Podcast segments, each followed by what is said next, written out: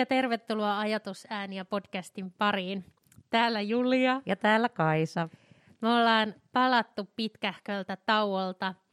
Ollaan keskitytty koulutuksiin ja koronasta selviytymiseen. Ja nyt vihdoin meillä on ollut upea mahdollisuus olla samassa tilassa kasvomaskitse äänittää jaksoa, niin tota, tämä on jotenkin aivan älyttömän virkistävä poikkeus. Mutta kiva, kun olet päässyt kuuntelemaan. Päätimme ottaa tämän päivän aiheeksi muutos. Mitä sulle tulee mieleen sanasta muutos? No ensimmäisenä tulee mieleen sanonta, että mikään muu ei ole pysyvää paitsi muutos. Ja sitten semmoisia käsitteitä niin kuin tupsahtaa tällai tänne mielen pyörteistä, kun esimerkiksi pakollinen muutos, tämmöinen muutosvastarinta, joustavuus, perinteet, ehkä ainakin nyt tollaisia ensimmäisenä. Ja sitten tietysti kaikki tämmöinen, niin kuin, että mihin se muutos, mitä se muutos koskettaa. Onko se niin kuin elämäntilannetta, onko se ihmissuhteita, onko se maapallon tilaa, tämän tyyppisiä. Näitä mm. tulee niin kuin ekana mieleen nyt niin kuin tämmöinen auditiivinen kartta. Mm. Mitäs sanapilvi. Sä? Sanapilvi, joo. Mites sulla? No, mietin, että muutos usein saattaa olla negatiivisesti latautunut, vaikkei se välttämättä sitä ole, mm. että puhutaan positiivisesta muutoksesta myös. Mutta sitten positiivisena käsitteenä oppiminen, oppiminenhan on muutosta. Kyllä. Eli opitaan uusia asioita, saadaan jostain asiasta enemmän tietoa, voidaan sillä tavalla muuttaa omaa ajattelutapaa tai omaa toimintatapaa. Toiston kautta harjoitellaan, niin löydetään, opitaan uutta esimerkiksi kasvatuksen ja koulutuksen ja ehkä tämmöisen niin organisaation kannalta, kun pyritään muutokseen, niin mistä me tunnistetaan, mikä on semmoista, mistä me halutaan pitää kiinni. Ja sitähän se neuvotteleminen kaiken aikaa on, että mikä on pysyvää, mikä joutaa roskakoriin, koska, tai joskus ne niin kuin asiathan on ristiriitaisia, ne ei tarkoita vaan sitä, että meillä on tietty aikaresurssi, johon meidän pitäisi mahduttaa asioita, vaan me nimenomaan muutetaan joitain olemassa olevia toimintatapoja, jolloin ne korvataan. Mutta itsessähän muutos usein on sitä luopumista, eli meidän pitää hyvästellä jotain, joka on luonut meille turvaa ja rutiineja, koska me ollaan voitu ennakoida, että asiat menee tietyllä tavalla. Ja sitten kun niihin tulee muutos, niin se on usein sitä turvattomuuden ja epävarmuudenkin tilaa siinä, että meidän pitää, meidän pitää selviytyä siinä muutoksen tilassa. Ja toi on mun mielestä kiinnostava ajatus siitä, että pysyvyys ja tietyn tyyppiset rutiinit luo turvaa, oli ne rutiinit sitten meille terveellisiä tai hyviä tai ei. Et ääriesimerkkinä sen tyyppisetkin toiminnat, missä ihminen haluaa jäädä sellaiseen tilanteeseen, jossa hänellä ei ole turvallista psykologisesti tai fyysisestikään turvallista, mutta hän tietää, että tätä hän voi odottaa, niin se luo tietyllä tavalla turvaa, mikä on vähän niin kuin paradoksi. Se oli toinen, toinen asia, mikä tuli mieleen. Ja toinen sitten tavallaan ehkä ajatuksena se, että voidaanko jakaa sitä muutosta siten, että niin kuin mikä on sellaista niin kuin haluttua tai tavoiteltua muutosta ja mikä taas on sitten niin kuin väistämätöntä. Semmoista muutosta, mille ei voi tehdä, niin kuin niitä valintoja sen edessä ei voi tehdä itse. Et jotenkin mä ajattelen sillä että jos miettii sitä tällaista niin kuin organisatorisesta näkökulmasta tai vaikka nyt koulun toimintakulttuuriin liittyviä asioita tai, tai sisältöjen valintaa ja muuta vastaavaa verrattuna sitten siihen, että jonkunlainen muutos on yhteiskunnallisella tasolla vaikka väistämätöntä tai, mm. tai meidän, niin kuin, meidän maapallollamme, mitä tapahtuu, niin mm. ää, tällaista jaottelua vaan koin mielessäni. Niin ja tuosta mulla tuli mieleen se, että kun politiikkaa usein syytetään siitä, että nyt näitä asioita muutetaan, saavutetuista eduista ei haluta luopua, niin ei meillä ole mitään neutraalia status quoa, joka olisi ikään kuin jollain universaalisella tasolla tai luonnonmukainen niin kuin järjestys, vaan kaikki meidän tässä yhteiskunnassa tai yhteisössä niin perustuu sääntöihin ja on ne sitten kirjoittamattomia tai kirjoitettuja, niin ne on luotu tietyllä tavalla ja ne hyödyttää ehkä joitain enemmän kuin joitain enemmän, mutta ei ikään kuin ole mitään neutraaliksi koettua asiantilaa, josta poistutaan. että se muutos on aina tietysti johonkin arvoihin pohjautuu. Ehkä senkin takia kouluistakin halutaan vaikka pitää, pitää politiikka erossa, koska ajatellaan, että ideologioiden sälyttäminen koulutukseen olisi jotenkin puolueellista tai, tai jotain aivopesua, mutta kaikkihan tässä maailmassa on politiikkaa. Kaikki tapa toimia ja me ollaan omaksuttu tietynlaisia arvoja, joista käsin me hahmotetaan sitä maailmaa ja se, että me vaan tuodaan näkyvämmin esille sitä, että mi, minkälaiseen maailmankäsitykseen ne mun ajatukset pohjaa, niin auttaa meitä ymmärtämään toisia paremmin ja sitä, kun me neuvotellaan siitä muutoksesta, että ketä se palvelee tai minkälaisia arvoja. Joo, joo fiksuja puhelet ja olen, olen kanssasi tässä asiassa samalla aaltopituudella. Se onkin mun mielestä yksi kiinnostava asia, että miten sitä voidaan harjoittaa ja jotenkin millä tavalla sitä voidaan oppia tunnistamaan, että kuinka meistä on tullut sellainen kuin olemme ja että miten voimakkaasti nimenomaan kaikki, mitä siinä taustalla ja siinä omassa historiassa on, niin vaikuttaa siihen, millä tavalla me nyt tässä tapauksessa suhtaudutaan niihin muutoksiin. Voidaanko puhua jollakin tavalla ehkä kehityksestä, myöskin vaihtoehtoista tavoista toimia jonkun tietyn asian suhteen minkälainen tapa niin kuin katsoa sitä koululaitoksen toimintaa on jossakin kunnallisella tasolla tai sitten ihan sen niin kuin yksittäisen koulun kulttuuri myöskin. Et niissä on paljon eroja myös, millä tavalla niitä muutoksia vastaanotetaan tai, tai tehdään ylipäänsä ottaen. Hmm. Mutta sellainen tuli mieleen, että tähän muutokseen liittyen myös se, tai mä sanoinkin siinä ihan, ihan alussa sen perinteet asian, mm. niin mä haluaisin kysyä, että minkälaiselle skaalalle sä asetut henkilökohtaisesti siinä että kuinka voimakas perinteiden vaalia olet ää, ja tota, miten se niin kuin, suhtautuu sun mielestä siinä akselilla muutos ja, ja sitten perinteet. Tuleeko siitä jotain niin kuin, ajatusta? Onko se vaikka sellainen, että jotkut tietyn tyyppiset perinteet tuo tietynlaista niin kuin, iloa tai turvaa tai jotenkin mieltä tiettyyn liittyen? Tai... Niin, no No okei, mitä tahansa ei voi perustella sen sillä ajatuksella, että näin on aina tehty se on niin kuin riittävä, jos se jollain muulla tavalla sotii ryhmän vapautta. Mutta sitten, jos mä aloitan ehkä siitä, että tavallaan me voidaan kuvata sitä, että mehän tehdään tietynlaisia performansseja kaiken aikaa meidän toiminnassa. Tavallaan semmoisilla niin riiteillä, rituaaleilla on tosi tosi merkityksellinen osa – koulun ja koulutuksen arkea se, että me lisätään yhteisöllisyyttä, me, me sitoudutaan yhteiseen tekemiseen, jolla on joku yhteinen päämäärä. Ja sen takia mun mielestä tämmöiset tietyt rituaalit, kuten vaikka kun lukukausi päättyy, niin se päättyy juhlaan, jossa kiitetään toisiamme siitä, että me ollaan panostettu tähän yhteiseen työskentelyyn ja pukeudutaan hienosti ja siihen liittyy se painoarvo sille tilanteelle, että mä arvostan tätä aikaa yhdessä ja me, me luodaan tämmöisiä rituaaleja. Niillä on tosi merkityksellinen niin kuin sen hengen nostatuksen kannalta.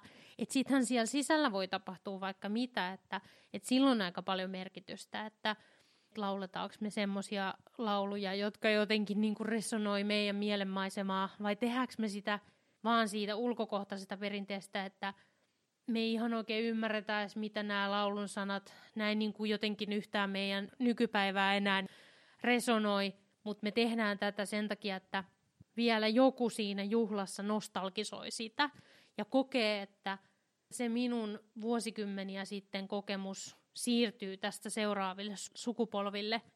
Mutta välttämättä se ei enää mm. samalla tavalla kosketakaan. Et si- siinä on semmoinen herkkä tasapaino, että milloin me muistetaan se, että – se, mitä me tehdään, olisi nyt vaikka koulun tasolla niin lapsi- ja nuorilähtöistä, ja heillä olisi mahdollisuuksia päättää siitä, että millä tavalla tätä juhlatilannetta korostetaan. Mitä sä ajattelet, mitä sä haluat säilyttää tai toi oli mun mielestä, toi oli kiinnostava, tosi kiinnostava kuulla, ja mä ehkä jotenkin mietin itsestä enemmän vaan semmoisella niin kuin ihan henkilökohtaisella perheen ty- tietyillä perinteillä tai just jollain niin kuin juhlan viettäminen mun mielestä yksi tosi hyvä esimerkki, mitä itsekin kuvasit tuossa niin koulun näkökulmasta. Mutta jotenkin vaan se ajatus siitä, että miten se kytkee meidät niin kuin siihen meidän omaan historiaan ja niihin jo kado, jollakin tavalla kadonneisiin sukupolviin ja kaikkeen siihen liittyvän, että siinä on mun mielestä jotain niin kuin tosi sellaista kaunista ja jotenkin sellaista nostalgista tietenkin, mutta samaan aikaan se ajatus siitä, että et nyt jos mä mietin vaikka mun nykyistä, nyt mulla oli ensimmäinen joulu, että me vietettiin niin kuin vaan pelkästään mun puolison kanssa. Me, me niin kuin kotona tästä koronaan liittyen, mutta joka tapauksessa se ajatus siitä, että että mä en niin kuin lähtenyt, vaikka mä ajattelin aluksi ja mä huomasin useamman kerran, että mulla oli semmoinen olo, että niin, mutta tämä pitäisi tehdä tälle. Ja sitten vielä, kun mun vaimo on Yhdysvalloista, niin meillä on erilainen kulttuuri, niin tietenkin siinäkin paljon sitä, että onko tämä niin kuin ok ja että aa, meillä tämä tehdään näin ja näin päin pois vielä enemmän ehkä kuin mitä, jos on niin kuin saman kulttuurin sisällä niin mä huomasin, että vaikka tuli välillä niitä hetkiä, että no mutta joulunahan pitäisi tehdä näin, tai että lounaaksihan pitäisi syödä tämä puuro tähän aikaan ennen joulurauhan julistut ja niin näitä,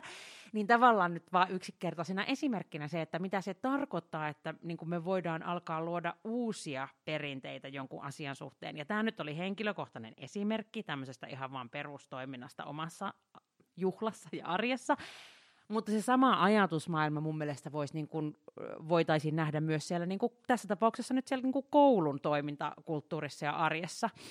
Ja ehkä siihen liittyen se kysymys voisi olla se, että voiko tällaista, jos mietitään tämmöisiä tavoiteltavia ominaisuuksia tällaisessa maailmassa, missä me eletään, missä sitä muutosta jatku, mu, jotenkin kiihtyvä muutos vaan kiihtyy, että voiko niitä ominaisuuksia, mitkä siihen liittyy nyt, kun vaikka esimerkiksi just tämmöinen joku joustavuus tai joku tämmöinen hyväksyvä näkökulma, niin tota, voiko niitä harjoitella? Vai onko vaan niin, että osa meistä on niitä, joilla on helpompi, että ei mitään, no problem, ja ketkä on enemmän niitä vastarannan kiiski tyyppisesti, tai se luonnollinen muutos vastarinta, mikä meihin tulee, koska juuri mistä äsken keskusteltiinkin, ja siitä turvallisuudesta luopumista siinä hetkessä niin se on ehkä semmoinen iso kysymys, että mihin itse vastaan, että kyllä, voi.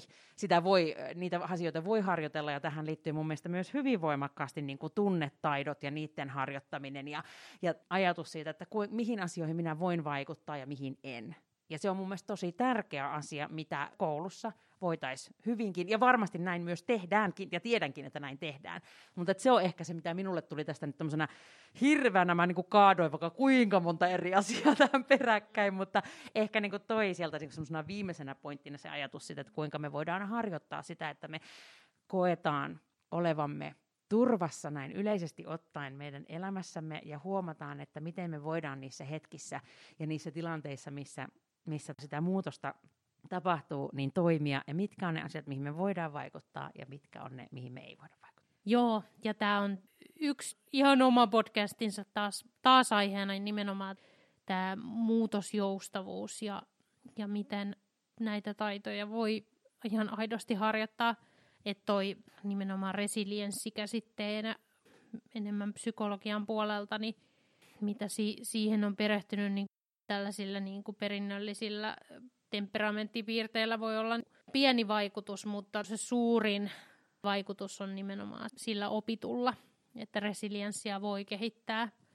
Ja nimenomaan sitten sit se tarkoittaa paitsi siinä niin kuin tilannekohtaista tällaiseen niin kuin uuteen tilanteeseen sopeutumista, mutta sitten isolla mittakaavalla just tällaista epävakautta vaikka yhteiskunnassa. Eli nyt me ollaan niin kuin ko- koettu tätä pandemian tuomaa totaalista elinympäristön muutosta, niin sitten tavallaan kuinka joustava se oma mieli on vastaanottamaan ympäristöön liittyvää epävakautta ja toisaalta ihan niin kuin yksittäisiä henkilökohtaisia traagisia tilanteita, on se sitten joku onnettomuus tai vaikka menetys, niin sit myös se, että kuinka todennäköisesti pystyy selviytymään siitä täysin uudesta tilanteesta, niin siinä voi just puhua tästä resilienssistä ja kyllähän me, me ollaan vahvasti puhuttu meidän koulutuksissa, jossa käy, hyödyntää improvisaatioteatterin menetelmiä, niin just tästä epävarmuuden, sietokyvystä ja myös sitä, että me pystytään päästään irti epäonnistumisen pelosta ja, ja, ja käsitellä niitä, sitä, mikä meitä usein estää toimimasta tilanteessa on se, se häpeän riski, että, että kun me päästäänkin turvallisissa ympäristöissä harjoittelemaan niitä tilanteita, jossa – mä rohkeasti kokeilen ja on se sitten, että mä tämmöisen normatiivisen jaottelun kautta epäonnistun tilanteessa, että tein jonkun virheen, niin mä voin myös harjoitella sen kohtaamista, että miltä tämä tuntuu, tämä, tämä kokemus. Ja sitten toisaalta, miten mä pystyn treenaamaan sitä, että yhä vähemmän mä määrittelisin tilanteita epäonnistuneiksi. Eli, eli tunnistaisinkin sen, että ne on usein vaan tällaisia, tai että häpeä on sosiaalinen tunne, että mä, ei ole mitään syytä, miksi mä, miksi mä tässä tilanteessa kokisin häpeää, vaan mä voinkin aidosti päästään irti siitä ja vapa- vapaudan, vapautan sitä luovaa ajattelua sitä kautta. Joo, ja sitten siihen lisäksi ehdottomasti se ajatus siitä, että mä pystyn treenaamaan sitä, että kuinka mä otan toisten ihmisten niin sanotut epäonnistumiset vastaan. Koska sillä, että millä tavalla mut kohdataan siinä tilanteessa, kun mä koen, että mä epäonnistun, tai että se mun asettama tavoite tai meidän jotenkin yhdessä asettama tavoite ei täyty sillä tavalla, kun me oltiin etukäteen kuviteltu, niin se minkälainen vastine tai minkälainen vastaus sille siinä hetkessä tulee, niin se vaikuttaa äärimmäisen paljon siihen, kuinka mä tulevaisuudessa samankaltaisissa tilanteissa toimin, tai mitä mä niissä hetkissä koen. Joo, ja just näiden harjoitusten kautta aika hyvin oppii huomaa, että usein se itseensä kohdistuneen kritiikin projisoikin muihin ihmisiin, että tajuaa sen, että, että kun opettelee sitä armollisuutta itseään kohtaan, niin sitten se alkaa valua siihen, miten kohtaa muita ihmisiä. Ja sitten huomaa sen, että okei, että, että se ei olekaan juuri näistä yksilöistä kyse välttämättä, vaan mä huomaankin, että nämä vaikuttaa eri ihmisten välisiin vuorovaikutustilanteisiin, että vaikka se olisi se yksi ryhmä, oma luokka, jonka niitä harjoittelee, niin sitten voikin huomata, että, että kun treenaa sitä omaa ajattelua, niin sitten se valuukin ihan kaikkiin ihmissuhdetilanteisiin. Totta. Onko sulla mielessä jotain muuta vielä tähän muutosaiheeseen liittyvää, mikä on että tämä täytyy saada eetteriin? No mä luulen, että tämä oli aika kattava ja tämä musta oli kiva, että tässä tuli muutoksen hyvin erilaisia puolia tai eri lähtökohtia, eri tieteen aloja eri, ja päädyttiin meille niin rakkaaseen improvisaatioon. niin. Toi muutosvastarinta on musta kans tosi tosi kiinnostava.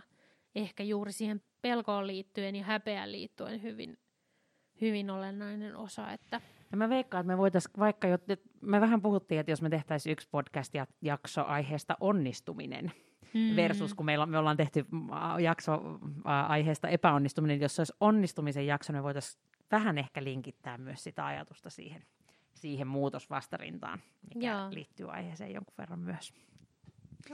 Mutta kiitos tosi paljon tästä sekä sinulle Julia että kaikille teille kuuntelijoille. Ja sinulle Kaisa. Yes. Palataan Kiitos. taas. Palataan. Moi. Moi.